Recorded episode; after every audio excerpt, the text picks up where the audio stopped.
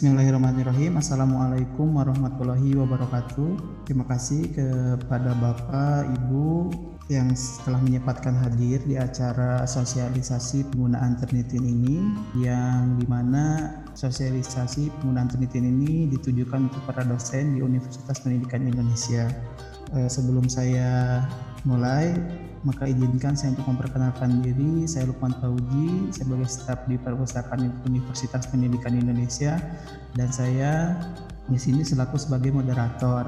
Untuk Bapak Ibu dimohon untuk mengisi daftar hadir yang ada di link grup WhatsApp dan mematuhi beberapa peraturan yang di, yang di antaranya Bapak Ibu tidak diperkenankan untuk mengaktifkan mikrofonnya selama pemaparan materi dua apabila Bapak Ibu ingin menanyakan berarti WhatsApp melalui chat Zoom ataupun pertanyaan secara langsung nanti tinggal mengaktifkan mikrofonnya setelah sesi pemaparan. Dan Bapak Ibu juga bisa menanyakannya via absensi. Ada pertanyaan juga. Baik Bapak Ibu, sebelum kita mulai alangkah baiknya kita mengucapkan rasa syukur atas kehadirat Ilahi Lobby yang di mana kita bisa bertemu bertatap muka walaupun hanya secara daring ini dalam keadaan sehat walafiat dan mudah-mudahan acara ini bisa bermanfaat untuk Bapak Ibu. Dan acara ini akan menjelaskan bagaimana tutorial daring Turnitin yang akan dipaparkan oleh narasumber kita pustakawan eh, yang pertama Kamiarso Dwi Aji Mikom dan Buddha Mayanti Emikom sebelum berlanjut kepada acara pemaparan, maka ada ada sambutan dari Kepala Perpustakaan UPI, Dr. Haja Rice Cintia Johan MSI, dipersilahkan. Baik, makasih Pak Lukman, Bapak Ibu, selamat bertemu kembali ya di acara sosialisasi daring uh, Perpustakaan UPI. Bismillahirrahmanirrahim. Assalamualaikum warahmatullahi wabarakatuh. Terima kasih atas kehadirannya Bapak Ibu semua uh, alhamdulillah kita sudah masuk di penghujung hari uh, untuk sosialisasi daring ini. Kebetulan ini sesi ketujuh kalau tidak salah ya Pak Aji. Uh, dan sesi ini memang uh, dikhususkan untuk dosen uh, UPI. Uh, selain dosen UPI tentu saja tidak bisa ikut dan uh, yang memiliki kesempatan untuk mengakses Turnitin adalah para dosen UPI. Untuk sementara ini uh, kita tidak memberikan akun kepada mahasiswa karena uh, terus terang mungkin ini juga kebijakan uh, universitas yang harus kita patuhi bersama bahwa yang akan menggunakan uh, akun ini adalah para dosen. Untuk apa? Untuk keperluan Bapak dan Ibu juga mensortir tugas-tugas para mahasiswa ataupun juga naskah naskah-naskah berkas skripsi, tesis, disertasi yang mungkin uh, harus dicek uh, plagiarismenya. Dan ini memudahkan kita juga untuk mendeteksi sejauh mana kemampuan dan kesempatan uh, para mahasiswa kita untuk bisa menulis uh, dengan baik dan benar dan juga mengikuti prosedur yang sudah disediakan. Kemudian yang kedua ini juga uh, kita harapkan Bapak dan Ibu dapat mengikutinya supaya uh, akun ini tersebar juga untuk semua dosen baik itu di apa di universitas pusat maksudnya di kampus pusat ataupun juga di kampus uh, daerah sehingga kita bisa menggunakan sebaik-baiknya dan dapat memanfaat, memanfaatkan juga akun ini untuk uh, tadi ya pengecekan plagiarisme dan juga uh, penulisan karya tulis yang baik. Kemudian yang ketiga, uh, saya menitipkan akun yang sudah dimiliki nanti. Uh, pada saat ini mungkin ada beberapa teman yang belum memiliki akun Turnitin. Uh, itu bisa dimintakan ke Pak Aji nanti uh, melalui form yang sudah dibagikan di dalam grup tadi. Uh, dan diisi berdasarkan uh, biodata Bapak dan Ibu. Uh, kita juga harus sorting uh, akan terlihat apabila itu mahasiswa kita tidak bisa memberikannya karena di sana ada NIP ya uh, untuk sortingnya. Kemudian juga email UPI dan ed, apa UPI Edu tidak boleh menggunakan email selain upi.edu. Jadi itu juga untuk um, penegasan kita semua bahwa akun ini hanya diperuntukkan untuk Sivitas UPI, khususnya dosen UPI. Dan penyediaan akun ini tidak banyak Bapak dan Ibu, kita berlangganan uh, dan sudah sebagian besar uh, dosen UPI juga sudah memilikinya. Dan saya berharap dan saya menitipkan akun ini tidak dipergunakan untuk uh, pekerjaan-pekerjaan lainnya selain pekerjaan-pekerjaan di Universitas Pendidikan Indonesia. Terima kasih, itu saja mungkin yang bisa saya sampaikan dalam kesempatan ini. Dan bagi Bapak dan Ibu, selamat mengikuti uh, tutorial daring khusus untuk Turnitin pada sesi pagi hari ini. Uh, selamat bertugas pada tim yang uh, bertugas secara daring dari uh, rumah masing-masing. Uh, dan Bapak dan Ibu selamat mengikutinya. Uh, selamat uh, bekerja. Terima kasih. Assalamualaikum warahmatullahi wabarakatuh. Waalaikumsalam warahmatullahi wabarakatuh. Terima kasih, kasih kepada Bu ya. Baik, untuk melanjutkan ke acara berikutnya pada Bapak Ibu saya mohon perhatiannya. Baik, Bapak Ibu, kita mulai ke sesi berikutnya yaitu pemaparan pemaparan materi dari narasumber kita Pak Miarsa Dwi Aji akan menjelaskan mengenai tutorial daring ternitin dimohon untuk Bapak Ibu fokus dan dimohon kepada Bapak Ibu untuk fokus dan di dan kami yang kami harapkan Bapak Ibu mampu mengikuti step by stepnya. Saya akan mencoba cek suara narasumber kita. Pak Miyaso. Oke, cek cek. Assalamualaikum. Baik, salam baik sudah siap. Ya, kita mulai kepada Pak Miyaso Aji. Dipersilahkan. Oke, terima kasih Pak Lukman. Assalamualaikum warahmatullahi wabarakatuh. Bapak Ibu, perkenalkan nama saya Aji. Saat ini saya bertugas sebagai pustakawan di Perpustakaan UPI dan juga saat ini saya menjadi administrator untuk Universitas Pendidikan Indonesia. Administrator uh, Tunitim maksudnya. Oke, untuk menghemat waktu, mari kita mulai ke uh, materi utamanya mengenai sosialisasi penggunaan Tunitim bagi instruktur atau dosen. Nah, Bapak Ibu, uh, sebagai gambaran awal kita perlu pahami dulu apakah Turnitin itu. Jadi uh, aplikasi Turnitin adalah aplikasi yang dikembangkan untuk mengecek dan mendeteksi tingkat kesamaan teks sebuah naskah atau karya tulis dengan publikasi lainnya yang telah terlebih dahulu diterbitkan secara online. Uh, Turnitin akan menampilkan tingkat kesamaan yang uh, ditunjukkan dengan persentase berdasarkan jumlah kesamaan atau similarity. Dan uh, presentasi inilah yang menjadi bahan pertimbangan bagi sebuah karya tulis yang akan dipublish agar terjamin tingkat originalitasnya uh, serta sebisa mungkin terhindar dari isu-isu plagiarisme. Uh, ini merupakan aplikasi berbasis web, artinya untuk menjalankannya Bapak Ibu tidak memerlukan instalasi atau setup di komputer tetapi cukup menjalankan dengan menggunakan browser ataupun perambat yang Bapak Ibu miliki di komputernya. Uh, untuk uh, perangkat mobile juga dapat dilakukan. Nah, untuk menambah validasi dari uh, aplikasi Turnitin ini telah dilakukan sebuah studi terhadap 55 juta karya mahasiswa dari 1003 perguruan tinggi di Amerika Serikat menunjukkan bahwa penggunaan aplikasi Turnitin ini telah membantu menurunkan tingkat uh, ketidakoriginalan suatu karya hingga 39% selama kurun waktu lima tahun. Mudah-mudahan apa yang dilakukan di uh, UPI juga dapat memberikan uh, impact yang sama. Nah, pada sesi pertama mengenai sosialisasi Tunetin ini, uh, saya akan membagi menjadi empat uh, materi uh, besar. Yang pertama, cara pembuatan akun Tunetinnya. Kemudian yang kedua, membuka aplikasi Tunitin termasuk di dalamnya bagaimana Bapak Ibu mengcustom uh, fitur-fitur LinkedIn dengan memilih parameter yang akan dijadikan pedoman uh, dalam mengukur tingkat kesamaan. Dan yang ketiga adalah bagaimana nanti cara Bapak Ibu uploading uh, file ataupun artikel yang uh, akan dicek uh, tingkat kesamaannya. Serta yang terakhir bagaimana menampilkan dan membaca hasil analisis yang telah Turnitin berikan. Nah, untuk pembuatan akun Turnitin bagi yang belum uh, membuat, uh, Bapak Ibu dapat uh, mengakses uh, website perpustakaan UPI yaitu perpustakaan.upi.edu. Kemudian pada fitur uh, layanan Di situ di bagian bawah terdapat uh, fasilitas akun Turnitin. Silahkan Bapak Ibu klik. Nanti uh, fitur tersebut akan membawa kepada halaman Google Form. Nah, silakan Bapak Ibu isi sesuai dengan uh, data diri masing-masing. Dan syaratnya bahwa Bapak Ibu wajib menggunakan email UPI.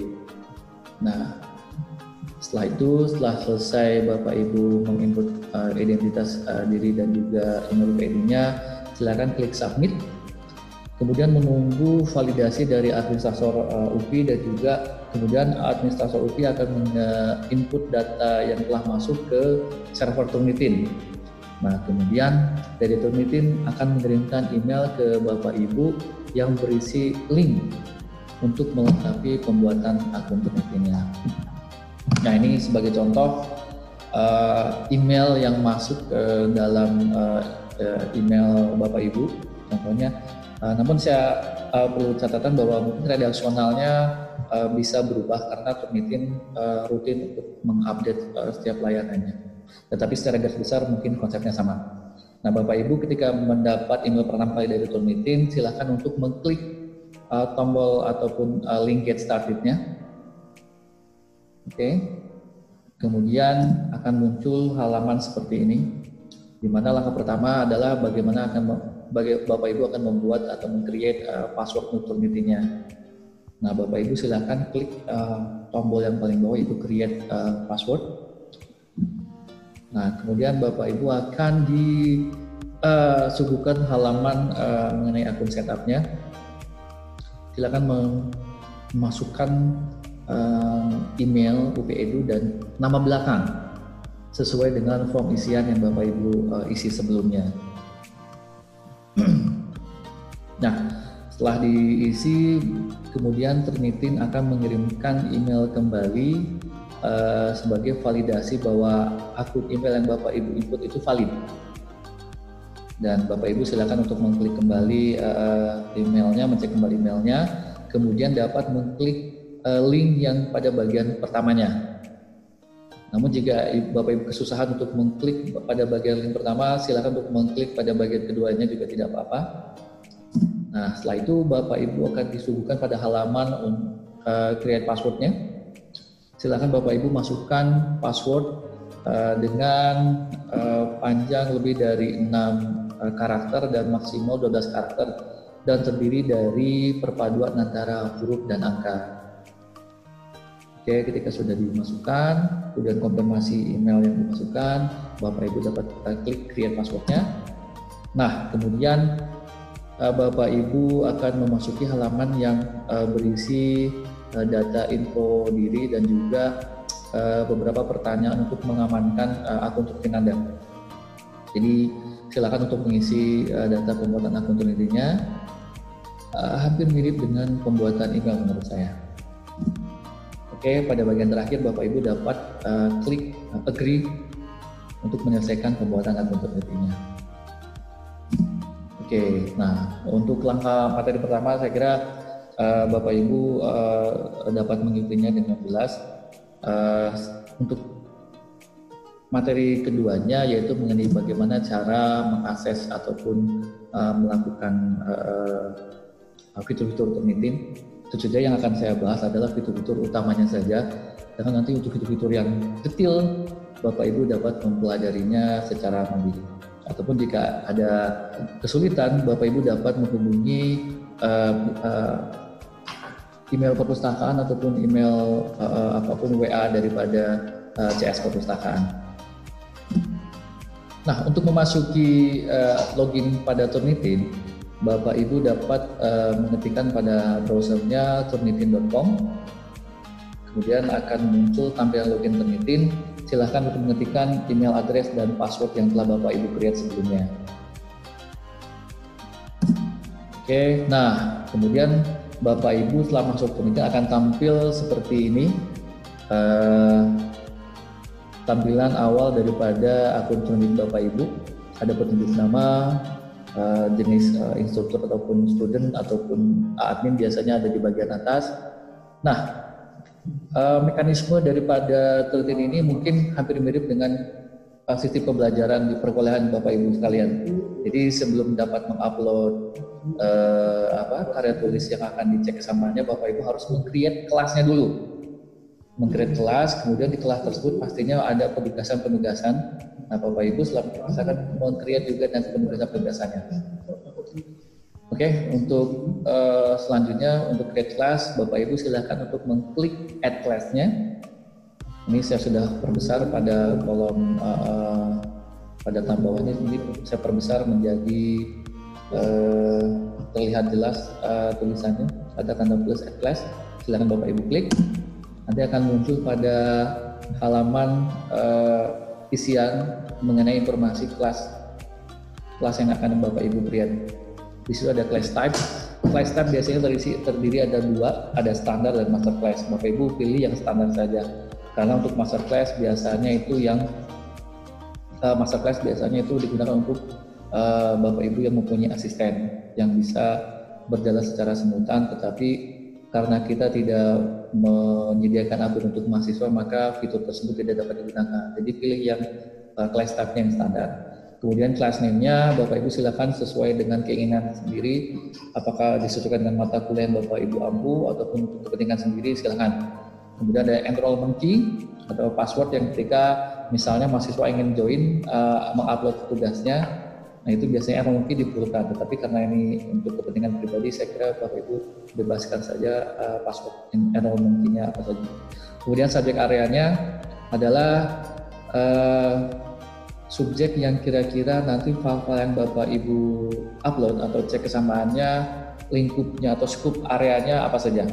Bisa lebih daripada uh, satu uh, subjek. Misalnya di sini saya contohkan ada social studies, physical education, literatur dan sebagainya. Silakan Bapak Ibu sesuaikan dengan uh, kepentingannya. Kemudian school levelnya Bapak Ibu bisa uh, pilih apakah ada graduate atau postgraduate. Untuk kelas start date otomatis uh, Turnitin akan meng-create pada tanggal Bapak Ibu uh, akses. Kemudian kelas end date uh, juga akan menyediakan secara default ataupun Bapak Ibu dapat men-setting kapan berakhirnya untuk uh, tapi ini dapat diubah setelahnya. Misalnya ketika uh, kelasnya tidak sudah expired bapak ibu dapat memperbaharuinya lagi dengan uh, edit setting. Nah setelah diisi semuanya silakan untuk mengklik submit. Nah akan muncul halaman informasi bahwa uh, kelas sudah diciptakan di class created dan juga ada ada informasi class ID dan enrollment key Nah biasanya class ID dan enrollment key ini yang dibagikan kepada mahasiswa ketika mereka ingin upload tugasnya ke uh, akun Tunitin Bapak Ibu. Tetapi karena kita tidak gunakan fitur ini, maka uh, halaman ini dapat diabaikan karena uh, akun ini dipergunakan hanya untuk kepentingan personal Bapak Ibu. Nah selanjutnya setelah kelasnya terbentuk, uh, tugas Bapak Ibu uh, adalah untuk membuat folder-folder assignment Nah, dalam satu assignment ini Bapak Ibu bisa memuat berbagai macam, uh, bisa mengupload berbagai macam file, uh, tidak terbatas jumlahnya. Oke, okay? tapi untuk memudahkan biasanya uh, uh, uh, Bapak Ibu dosen yang sudah mempunyai akun itu membatasi sesuai dengan uh, jumlah tugas uh, per mata kuliah. Jadi setiap mata kuliah tertentu ada tugas satu, dua, tiga biasanya uh, uh, apa uh, disesuaikan dengan uh, penugasan mata kuliahnya.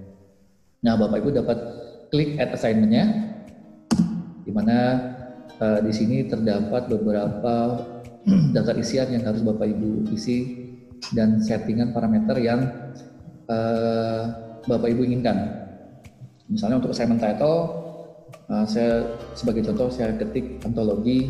Nah, point value adalah nilai yang Bapak Ibu ingin uh, masukkan ke dalam artikel yang telah diupload bisa skala 1 sampai 4 atau 1 sampai 100. Kemudian uh, untuk fitur selanjutnya tipe file yang bisa diupload uh, pilih saja yang untuk allow, tab, uh, allow any file type. Kemudian ada settingan di sebelah kanannya adalah start date, due date, dan post date adalah kapan uh, Bapak Ibu dapat melakukan uploading file-filenya kemudian waktu terakhir untuk uploading kapan. Nah, Bapak Ibu bisa menerima apa adanya settingan komputer ataupun bisa merubah sesuai dengan Bapak Ibu sendiri. Walaupun nanti sudah tanggalnya expired, Bapak Ibu bisa merubah settingannya uh, diperbaharui lagi. Tidak masalah. Nah, yang penting adalah Bapak Ibu mengecek optional setting yang paling yang ada di bawah karena ini ada daftar rincian parameter yang uh, sangat berguna bagi hasil uh, apa hasil turn itu untuk mengeluarkan tingkat kesamaannya. Dari beberapa fitur uh, parameter yang dikeluarkan oleh Turnitin, mungkin saya akan garis bawahi yang uh, bagian bawah yaitu submit papers to. Nah, di sini ada dua pilihan antara standard paper repository dan no repository. Apa bedanya? Nah, uh, bila Bapak Ibu mengklik no repository, artinya file-file yang Bapak Ibu upload itu tidak akan disimpan di server Turnitin. Jadi ini penting bagi Bapak Ibu yang ingin merevisi eh, artikel-artikel uh, yang diuploadnya, misalnya artikel uh, yang akan dipublish oleh Bapak Ibu tapi ingin mengecek tingkat kesamaan dengan sumber online, nah kemudian akan direvisi lagi, saya sarankan memilih no repository. Karena ketika Bapak Ibu perbaiki revisi, Bapak Ibu upload lagi, itu tidak akan uh, menjadi persentif menjadi tinggi karena file sebelumnya tidak disimpan di Turnitin. Nah ini berbeda ketika Bapak Ibu memilih fitur standar repository, jadi file yang Bapak Ibu upload disimpan dalam uh, server Turnitin. Nah, jika Bapak Ibu merevisi artikel yang sudah diupload, maka artikel Bapak Ibu sebelumnya akan dirujuk sebagai uh, sebuah tingkat kesamaan. Maka hasilnya akan biasanya akan bisa lebih dari 90%. Seperti itu. So, pastikan Bapak Ibu memilih uh, fitur no repository bila ingin artikel-artikel yang diuploadnya akan diperbaiki lagi. Sisanya mungkin ini masalah apakah um, uh, apa penggunaan uh, citasi ataupun daftar pustaka daftar pustaka apakah dimasukkan sebagai uh, analisa atau tidak ini bisa dilakukan bila artikel yang di-upload itu menggunakan reference tool manager seperti uh, Zotero, uh, EndNote ataupun uh, Mendeley. Uh, jika tidak menggunakan uh, reference tool manager seperti itu, maka biasanya Turnitin akan mendeteksi apakah itu kutipan atau data pustaka sebagai isi artikel sepenuhnya. Jadi dianggap sebagai isi artikelnya. Nah selanjutnya setelah ini Bapak Ibu pilih, klik submit. Nah biasanya kalau submit ini settingannya akan berlangsung untuk seterusnya. Nah setelah assignment Bapak Ibu sudah create, uh, langkah selanjutnya lah bagaimana cara mengupload filenya. Nah ini yang uh, krusial. Nah Bapak Ibu dapat mengupload file pada fitur uh, More Option pada assignment yang Bapak Ibu buat barusan. Nah, pada fitur More Option pilihan yang di tengah Submit Paper. Oke, ketika Bapak Ibu klik akan muncul tampilan uh, isian seperti ini yang mendeskripsikan uh, file yang akan Bapak Ibu upload. Oke untuk author non analog student karena memang kita tidak uh, memberikan akun ini kepada mahasiswa. Kemudian ada first name, last name daripada penulisnya. Kemudian ada submission title ataupun judul daripada artikel yang akan diupload. Nah kemudian pada bagian bawah adalah uh, kita upload filenya berada di mana, apakah di flashdisk ataupun di dalam komputer itu sendiri kita rujuk ke sana. Kemudian setelah selesai terdeteksi nama filenya, Bapak Ibu dapat klik uh, tombol upload. Oke, kemudian Turnitin akan memproses file yang Bapak Ibu upload tersebut. Uh, berapa lama waktu yang dibutuhkan saya kira ini tergantung dari besarnya file yang Bapak Ibu upload. Semakin besar filenya mungkin lamanya tingkat uh, apa uh, uploading ini akan semakin lama. Tapi rata-rata uh, dari pengalaman yang saya uh, alami ini prosesnya tidak membutuhkan waktu yang cukup lama. Nah setelah selesai dikonfirmasi, setelah selesai dideteksi oleh uh, server Turnitin, maka Turnitin akan memberikan semacam uh, halaman konfirmasi apakah file ini benar-benar yang akan diupload oleh Bapak Ibu. Ketika Bapak Ibu yakin ini file yang sudah benar untuk diupload, klik confirm pada bagian bawah. Nah, uh, setelah selesai di-upload, uh, Bapak Ibu dapat notifikasi congratulations, your submission is complete. Nah, selanjutnya ketika Bapak Ibu ingin uh, melihat hasil similarity-nya atau cek kesam tingkat kesamaannya, Bapak Ibu dapat klik di bagian bawah go to assignment inbox ataupun ketika Bapak Ibu ingin mengupload file-file yang lainnya lagi, uh, bisa Bapak Ibu bisa pilih submit another file. Nah, misalnya Bapak Ibu pilih untuk melihat hasil kesamaannya, go to assignment inbox. Nah, mungkin pada prakteknya nanti hasil similarity atau persentase kesamaan ini tidak akan muncul seketika, dibutuhkan waktu beberapa saat. Dan uh, waktu yang dibutuhkan saya kira cukup beragam dari tergantung dari traffic ataupun koneksivitas dari internet yang Bapak Ibu miliki serta besarnya file yang Bapak Ibu upload. Nah, setelah saya sarankan ketika sudah diupload Bapak Ibu bisa mengupload uh, file-file yang lainnya lagi ataupun bisa log out dulu kemudian login kembali setelah beberapa lama untuk melihat hasilnya. Nah, setelah muncul Bapak Ibu bisa mengklik uh, tombol persentase ataupun warna yang ada pada uh, halaman uh, pada tab similarity.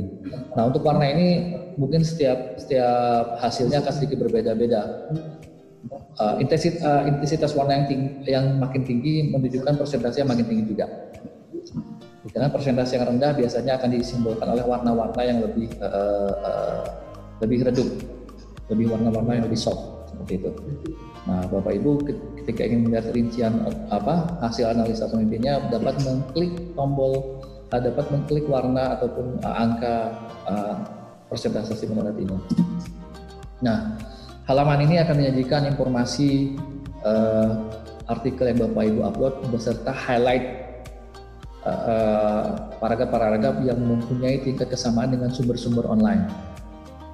Di sini terlihat ada berbagai macam warna dan juga diberikan nomor, di mana nomor-nomor tersebut uh, menunjukkan asal ataupun sumber referensi yang ada di uh, internet yang online yang sudah dipublish online sebelumnya. Misalnya di sini yang warna ungu nomor 3 itu merujuk pada situs sagepublication.com. Uh, nah, sedangkan yang untuk nomor satu yang paling besar persentasenya itu merujuk pada artikel yang sudah diupload sebelumnya yang berjudul Good 21st Century Education. Nah, Bapak Ibu juga dapat melihat file aslinya seperti apa dengan mengklik tombol daripada uh, angka-angka uh, yang ada filenya tersebut, persentase tersebut. Maka muncul jendela yang berisikan uh, referensi atau sumber rujukannya.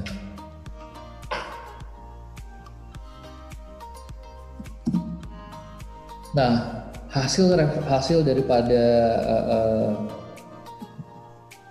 analisa ini juga Bapak Ibu dapat download sebagai bukti ataupun sebagai uh, bahan pertimbangan bagi mahasiswa atau Bapak Ibu sendiri bisa di-download dalam uh, versi PDF Bapak Ibu dapat mengklik bagian tombol angka apa tanda panah ke bawah. Nah, nanti pilihannya ada tiga pilihan, ada current view, ada digital receipt dan originally submitted file. Nah, saya sarankan sih mendownload dalam bentuk current view karena uh, dalam bentuk current view itu Bapak Ibu dapat menerima file PDF yang lengkap beserta highlight dan uh, sumber referensi serta apa persentase uh, similarity-nya dengan sumber online. Sedangkan untuk digital receipt itu hanya semacam resi bahwa Bapak Ibu telah mengupload file dengan nama file uh, tertentu, uh, berapa jumlah filenya dan tingkat uh, apa tidak ada informasi mengenai apa persentase similarity-nya. Sedangkan untuk pilihan ketiga originally submitted file adalah file asli, file seperti asli yang Bapak Ibu upload. Misalnya Bapak Ibu tidak punya file aslinya lagi, Bapak Ibu dapat mendownload originally submitted file. Nah, selain file dalam bentuk file PDF, eh, Bapak Ibu juga dapat eh, menyimpan hasil analisa ini dalam bentuk HTML. Nah, pada bagian bawah eh, apa halaman ini, Bapak Ibu terdapat fitur text only report, di mana jika diklik pada link tersebut Bapak Ibu akan dirujuk kepada halaman uh, versi HTML-nya tentu saja mungkin dengan tampilan yang tidak terlalu menarik. Tetapi uh, informasi uh, penting mengenai persentase uh, kesamaannya itu uh, bisa diperoleh.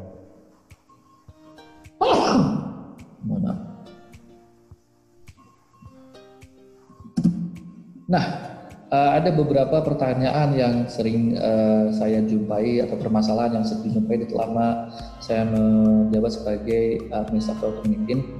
Yang paling sering adalah uh, keluhan oleh sivitas akademika di mana persentase similarity-nya sangat tinggi karena file yang diupload merujuk pada artikel si penulis yang diupload uh, sebelumnya pada jurnal yang uh, sebelumnya ataupun jurnal uh, yang dimiliki oleh universitas lain.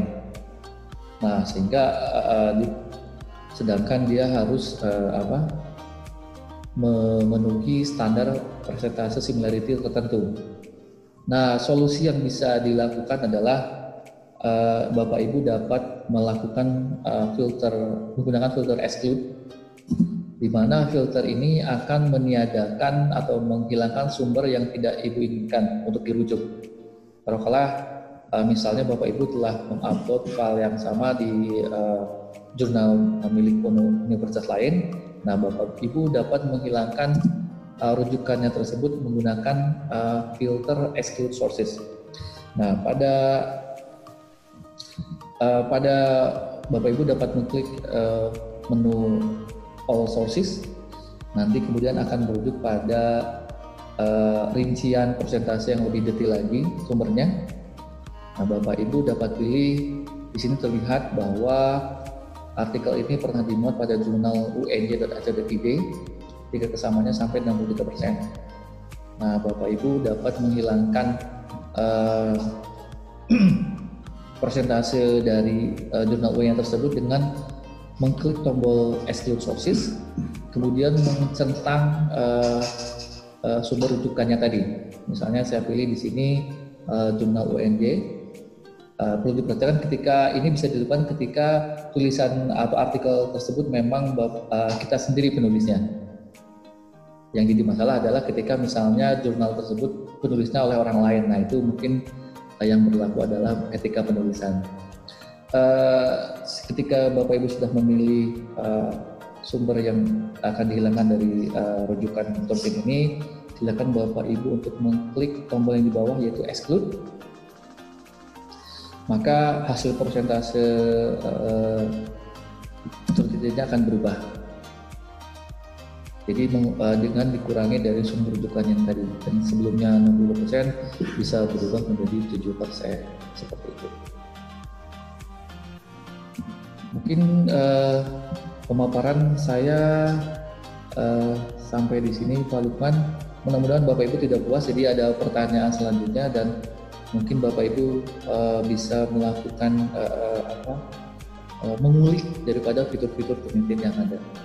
Uh, selanjutnya acara saya serahkan kepada Pak Lukman, silakan.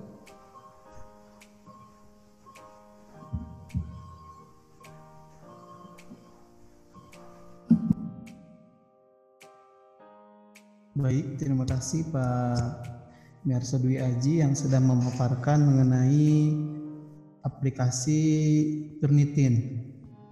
Begitu sangat bermanfaat bagi kita semua karena aplikasi Turnitin ini salah satu aplikasi yang mampu mendeteksi plagiarisme suatu karya ilmiah dan eh, ting tingkat keakurasinya pendeteksiannya sangat cukup bagus juga ya jadi Bapak Ibu bisa memanfaatkan ini dan memaksimalkan fasilitas-fasilitas yang ada di Universitas Pendidikan Indonesia. Baik, ini ada pertanyaan, saya akan membacakan kepada Pak, Pak Haji. Yang pertama dari Dika Darmansyah, apakah bisa upload file PDF untuk dicek similarity-nya Pak? Ya, baik, terima kasih. Uh, untuk Turnitin itu dapat mengecek uh, file dalam tipe PDF selama PDF-nya itu tidak dienkripsi, uh, tidak diproteksi oleh password. Jadi baik uh, file PDF ataupun uh, Excel, uh, apa, uh, uh, Doc atau uh, Notepad itu bisa. Nah untuk hasil PDF selama itu bukan hasil uh, scan dalam bentuk image tetapi dalam uh, bentuk OCR itu bisa. Jadi uh, walaupun di scan uh, menggunakan uh, scanner, tetapi uh, harus dipilih menggunakan OCR, uh, optic karakteristik uh, recognizer. Nah, jadi uh, si Turnitin dapat mengecek uh, kata per kata yang dari hasil scanner tersebut. Jadi untuk PDF sih uh, masih bisa dicek oleh Turnitin. Oke. Okay. Oke baik. Terima, Terima kasih Pak Haji. Aman.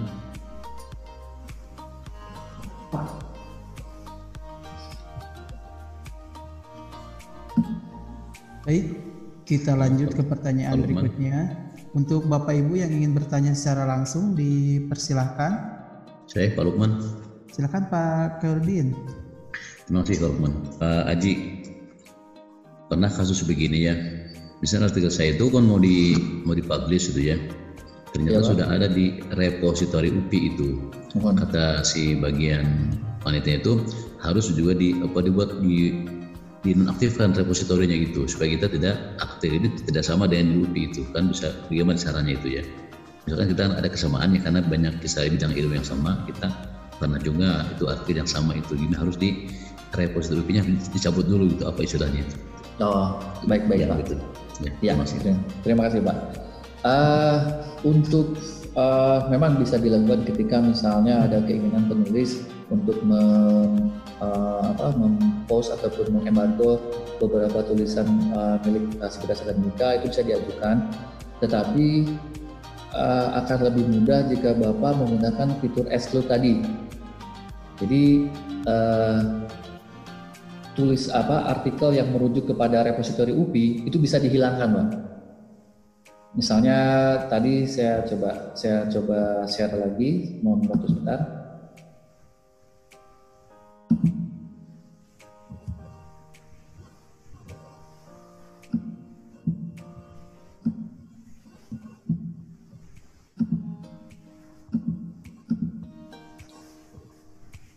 Nah ini contoh kasus misalnya uh, file uh, yang sudah diupload di uh, jurnal di di Unpad, misalnya ternyata ketika dia ingin sebagai bukti fisik uh, apa uh, untuk pengajuan yang pangkatnya ada batas persentase yang uh, tidak boleh uh, lebih melebihi dari uh, 30%. Nah, ternyata file yang apa istilahnya yang sudah diupload sebelumnya itu tidak bisa untuk di apa istilahnya di ban dulu atau di, dimintakan untuk ditutup dulu. Nah, Bapak bisa menggunakan fitur exclude dengan cara menghilangkan uh, referensi dari jurnal yang telah diupload sebelumnya. Oke, misalnya ini uh, misalnya uh, file Bapak Herdi sudah diupload di repositori UPEDU, maka biasanya muncul di sumbernya repositori repository.up.edu. Nah itu bisa Bapak exclude dengan cara diklik exclude source. Nah Bapak centang uh, uh, beberapa situs yang memuat tulisan-tulisan Bapak tersebut. Bisa lebih dari satu. Misalnya tulisannya pernah dimuat di repository UPI, pernah dimuat di uh, apa uh, jurnal uh, apa yang dimiliki oleh UPI ataupun universitas lain, itu bisa Bapak centang. Maka uh, terjadi pengurangan persentase uh, terhadap sumber-sumber yang dihilangkan tadi seperti itu. Mudah-mudahan bisa. Pak Haji. Ya, selamat. Ya. Berarti ya. ketika di exclude tadi bisa beberapa sumber yang kita hilangkan bisa, ya? Bisa, bisa oh, Pak, gitu. bisa, bisa banyak sekali. Bisa banyak ya. sekali Pak. Uh, selama mungkin catatannya itu memang tulisan kita sendiri gitu. Ya, ya. ya. ya, silakan Pak Lukman. Baik. Terima, kasih Pak Haji. Pak Lukman bisa bertanya? Baik, dipersilakan kepada Ibu Intan. Baik, terima kasih Pak Lukman. Pak Haji, uh, saya mau bertanya sekaitan dengan yang tadi disampaikan oleh Bapak dengan pertanyaannya Pak Herudin. Kalau seandainya kita mengecek untuk keperluan sendiri kan sebetulnya bisa dilakukan itu ya. Artinya kita bisa berpuas diri ketika kita meng mengeksklud 63% sehingga ujung-ujungnya jadi hanya 7%. Seringkali permasalahannya adalah ketika file kita dicek oleh institusi lain, misalnya ketika kita submit paper. Kemudian instansi atau jurnal tersebut kan mengecek uh, tulisan kita dan mereka otomatis kan tidak akan mengeksklude ya. Pasti yang tadi mungkin 63 atau 90 persen itu ya akan tampil di Turnitin mereka di sistem mereka. Nah, apakah di Turnitin ini ada uh, fasilitas misalnya untuk mengurangi secara sistematis uh, atau gimana ya caranya ya saya juga bingung karena sering kali biasanya uh, selama ini saya gunakan Turnitin itu similarity itu sering kali disebabkan oleh kemiripan yang kita kutip. Khususnya ketika kutipan kita itu adalah yang direct citation atau citasi langsung ya. Bahkan yang para praise juga sering kali kita udah para praise nih tapi ternyata masih aja ter, tercek gitu sebagai similarity. Nah itu ada nggak tips kira-kira yang mungkin bisa terfasilitasi uh, melalui Turnitin ini untuk self check kita sebelum kita berikan uh, paper kita ke pihak lain gitu. Jadi kita cek sendiri, oh ini nih yang harus dilakukan misalkan apakah ya atau apalah misalkan yang mungkin Pak Aji tahu gitu yang bisa membuat kita lebih alert sebelum kita kasih paper kita keluar sehingga uh, apa kasus yang tadi saya sampaikan itu bahwa yang kalau buat sendiri kita bisa exclude tapi sebetulnya kalau oleh orang lain mereka tidak akan mengexclude. Mereka akan menganggap oh ini similarity-nya terlalu tinggi dan pasti akan bulak-balik ke kita gitu. Terima kasih Pak Haji. Terima kasih Pak Lukman. Ya terima kasih Ibu atas pertanyaannya. Uh, memang uh, uh, saya sering kali menjumpai pertanyaan seperti ini. Uh, dan kita tidak mungkin meminta penerbit yang sudah ataupun jurnal yang jurnal sudah mengupload tulisan kita untuk mencopot atau membanding tulisan yang setelah diupload sebelumnya. Tetapi uh, sebagai langkah preventif, uh, terkala dari tulisan misalnya dari settingan ketika bapak ibu bapak ibu ingin mengupload file yang untuk dicek similarity-nya, uh, di situ ada fitur untuk apakah bapak ibu menyertakan kutipan ataupun data pustaka sebagai bagian dari tingkat kesamaan uh, similarity uh, dari kesamaan Trinity-nya. Nah, tetapi fitur ini uh, hanya bisa dilakukan jika Bapak Ibu uh, menulis artikelnya menggunakan reference tool manager seperti Mendeley, Zotero, uh, EndNote dan sebagainya. Nah, Trinity itu mengecek bahwa oh ternyata ini kutipan nih, uh, ataupun ini berbentuknya uh, daftar pustaka. Maka Turnitin tidak akan menganggap itu sebagai kesama, sebuah kesamaan jika uh, banyak sumber yang sama di, uh, di internet itu. Nah itu juga bisa di apa seba, bisa dijadikan sebagai sebuah uh, langkah preventif untuk mengurangi tingkat similaritinya dan itu juga dapat bisa membatasi uh, jumlah kata yang uh, dicek oleh Turnitin apakah berdasarkan uh, berapa ratus kata atau berdasarkan uh, persentase atau secara keseluruhan misalnya kata-kata yang sama. Karena saya yakin apalagi dalam dunia pendidikan misalnya kata-kata mendekatkan pendidikan nasional saya kira hampir semua pernah menulis uh, kalimat seperti itu. Nah Bapak Ibu dapat memanfaatkan fitur-fitur uh, pembatasan jumlah kata yang sama. Itu ada di settingan seperti itu ketika Ibu membuat uh, assignmentnya. Nah ketika membuat settingan assignment ini Bapak Ibu ketika uh, sekali setting biasanya seterusnya akan uh, berlaku sama settingannya seperti itu Nah, ini saya kira mungkin langkah ini akan jauh lebih mudah dibanding kita meyakinkan uh, publisher bahwa ini tulisan kita sendiri gitu. Tapi di Turnitin sendiri sih uh, menyediakan uh, informasi bahwa file yang sama tersebut merujuk pada tulisannya siapa itu informasinya cukup jelas. Saya kira uh, bagi orang yang mengecek hasil Turnitinnya pun dia bisa bisa mengetahui bahwa oh tugas ini persentase besar oh, ternyata hasil tulisannya si penulis sendiri itu bisa bisa terlihat sebenarnya. Tapi beberapa pengalaman yang saya jumpai memang dari pihak penerbit tidak mau menerima itu. So saya sih lebih menyarankan untuk sebagai preventif Bapak Ibu menggunakan uh, fitur-fitur atau nitin seperti yang saya sebutkan tadi dan juga uh, dalam penulisannya menggunakan reference tool manager jadi yang reference tool manajernya kita centang ya? Iya, seperti Bu Dati di, di assignment juga uh, di assignment ada pilihannya bahwa apakah ibu akan menginclude pengecekan uh, sitasi or, apa uh, kutipan ataupun daftar pustaka itu ada. Oke, jadi dua-duanya dicek ya? Iya, waktu itu uh, exclude saja. Oh, di exclude, J jangan dicentang justru atau dicentang? Uh, dicentang saja bu ya. Jadi ya. Jadi yang menggunakan reference toolnya kita centang, kemudian yang uh, untuk kita apa menginclude daftar isinya kita centang juga atau tidak? Gimana? Ya, itu Bapak Ibu bisa pilih bahwa uh, uh, kita kecualikan untuk daftar pustaka dan kutipan di exclude. Oh, di, jadi ya. jangan dicentang ya? Dicentang exclude-nya Oh, dicentang. Oh, ya. exclude yang dicentang. Oke. Okay. Iya. Iya, sama-sama Ibu. Hatunun Baji. Sama-sama. Baik, terima kasih Pak Haji, Bu Inta. Baik, ini ada yang bertanya Pak. Ya.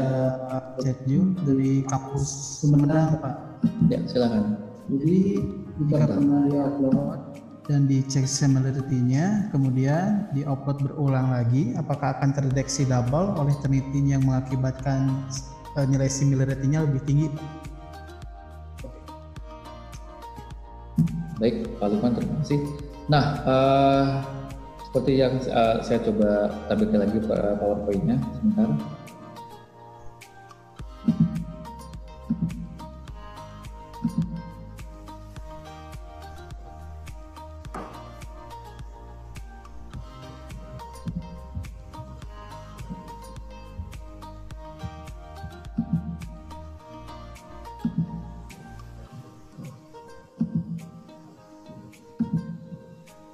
Nah, Bapak Ibu, apakah file yang hasil revisi kemudian diupload lagi akan akan terdeteksi menjadi double upload dan mengakibatkan tingginya uh, apa persentase similarity? Jika Bapak Ibu tidak meng, tidak me setting uh, no repository, iya, bahkan bisa sampai di atas uh, 90% menurut saya tingkat kesamaannya. Oleh karena itu pada awal settingan membuat assignment Bapak Ibu pastikan untuk uh, nah ini pada assignmentnya uh, jangan lupa untuk klik optional settingnya. Nah di situ ada pilihan untuk pada bagian bawah submit paper to. Nah pastikan no repository Bapak Ibu pilih. Oke, okay, Bapak Ibu pilih. Nah, ini uh, akan mengakibatkan bahwa uh, akan berimpact bahwa, bahwa file yang Bapak Ibu upload itu tidak disimpan dalam server community. Jadi ketika dirujuk ke sumber online sudah tidak disimpan uh, uh, dalam server community. Jadi Bapak Ibu bisa mengupload lagi hasil revisi artikelnya. Kalaupun sudah terlanjur diupload, maka solusinya adalah Bapak Ibu harus mengajukan uh, penghapusan ke Turnitin, ke Turnitin pusatnya. Ketentuan ini bisa berlaku dengan mekanisme Bapak Ibu mengajukan uh, permohonan penghapusan file ke administrator uh, universitas, yaitu ke saya, uh, melalui bisa melalui email, uh, terus ada keterangan uh, paper ID-nya akan dihapus nomor berapa. Nah, mungkin nanti saya akan mengajukan uh, permohonan tersebut ke administrator Turnitin di uh, US-nya. Nah, yang jadi kendala adalah uh, lamanya waktu respon dari uh, Turnitin pusatnya saya tidak bisa memastikan apakah dalam hitungan jam, uh, menit ataupun hari. Karena dari pengalaman saya itu cukup beragam. Yang pernah dalam hitungan jam ataupun dalam hitungan beberapa hari itu bisa uh, terjadi. Uh, mungkin itu Pak Lukman yang bisa saya berikan jawabannya.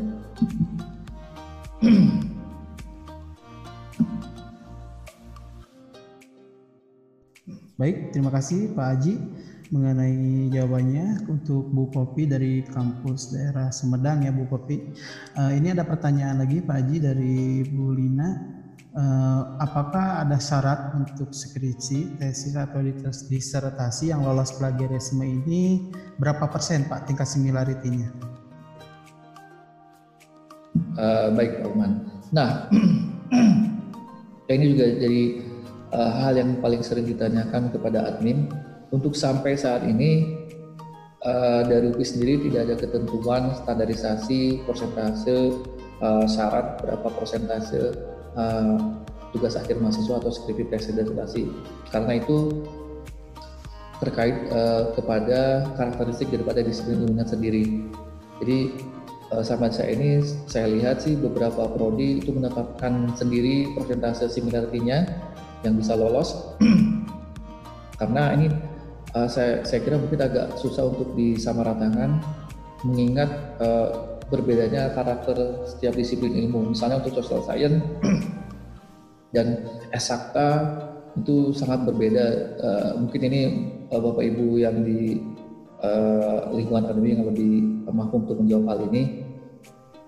Misalnya untuk social science, misalnya di prodi uh, perpustakaan informasi menetapkan angka 35% dengan pertimbangan misalnya bahwa kutipan-kutipan uh, yang uh, sering di uh, apa uh, telah diupload sebelumnya uh, cukup banyak namun dibatasi uh, uh, oleh oleh pihak uh, prodi bahwa walaupun kutipannya cukup banyak tetapi mahasiswa diberikan uh, fitur untuk memparafrase kutipan-kutipan tersebut hingga 30%. Nah, tapi saya tidak bisa berani memaksakan hal tersebut kepada ilmu eksakta misalnya di bidang ilmu matematika ketika misalnya persamaan matematika itu kan terdiri dari angka 0 sampai 9 apakah bisa diberlakukan sama dengan uh, social science? Nah itu juga saya tidak tidak tidak bisa menjawab hal tersebut. Jadi kebijakan itu diserahkan uh, kepada prodi masing-masing dan juga sebagai admin uh, saya juga tidak dapat menetapkan hal itu sendiri karena harus uh, dari universitas yang harus menetapkan hal tersebut Mungkin itu saja Pak Lukman jawaban saya. Baik, terima kasih Pak Aji. Mungkin bagi Bapak Ibu yang ingin ya, jadi intinya Pak Aji mengenai hal tersebut di, ditetapkannya oleh prodi masing-masing ya Pak Aji ya. Jadi untuk Bapak Ibu, apakah ada yang ingin bertanya kembali secara langsung? Saya persilahkan. Saya ingatkan kembali Bapak Ibu, filenya akan kami share di grup WhatsApp. Bapak Ibu jangan khawatir apabila tidak tadi masuknya agak terlambat. Jadi Bapak Ibu masih bisa mengikuti dan kami akan share file itu file materinya dan materi-materi hari ini akan di-share di grup WhatsApp. Jadi saya persilakan kepada Bapak Ibu yang ingin bergabung eh, bergabung untuk bertanya, dipersilakan mengaktifkan mikrofonnya.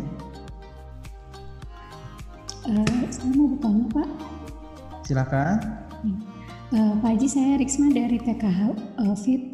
Uh, kalau tadi kami mengecek uh, skripsi mahasiswa, misalnya untuk mengecek tadi similarity-nya, uh, syarat untuk bisa ujian sidang misalnya ya, itu uh, kan nanti keluar tadi berapa persennya itu bisa dibentuk dalam rekapan terpisah atau satu-satu Pak? saya kami mengecek 10 mahasiswa itu langsung bisa di share atau satu-satu per uh, itu penilaiannya. Terima kasih. Uh, baik Ibu Risma, untuk penilaian ataupun uploading uh, tugas mahasiswa itu untuk uploadnya sendiri itu bisa dilakukan secara uh, uh, nanti ada pilihannya ketika upload ada single file ataupun multiple file upload.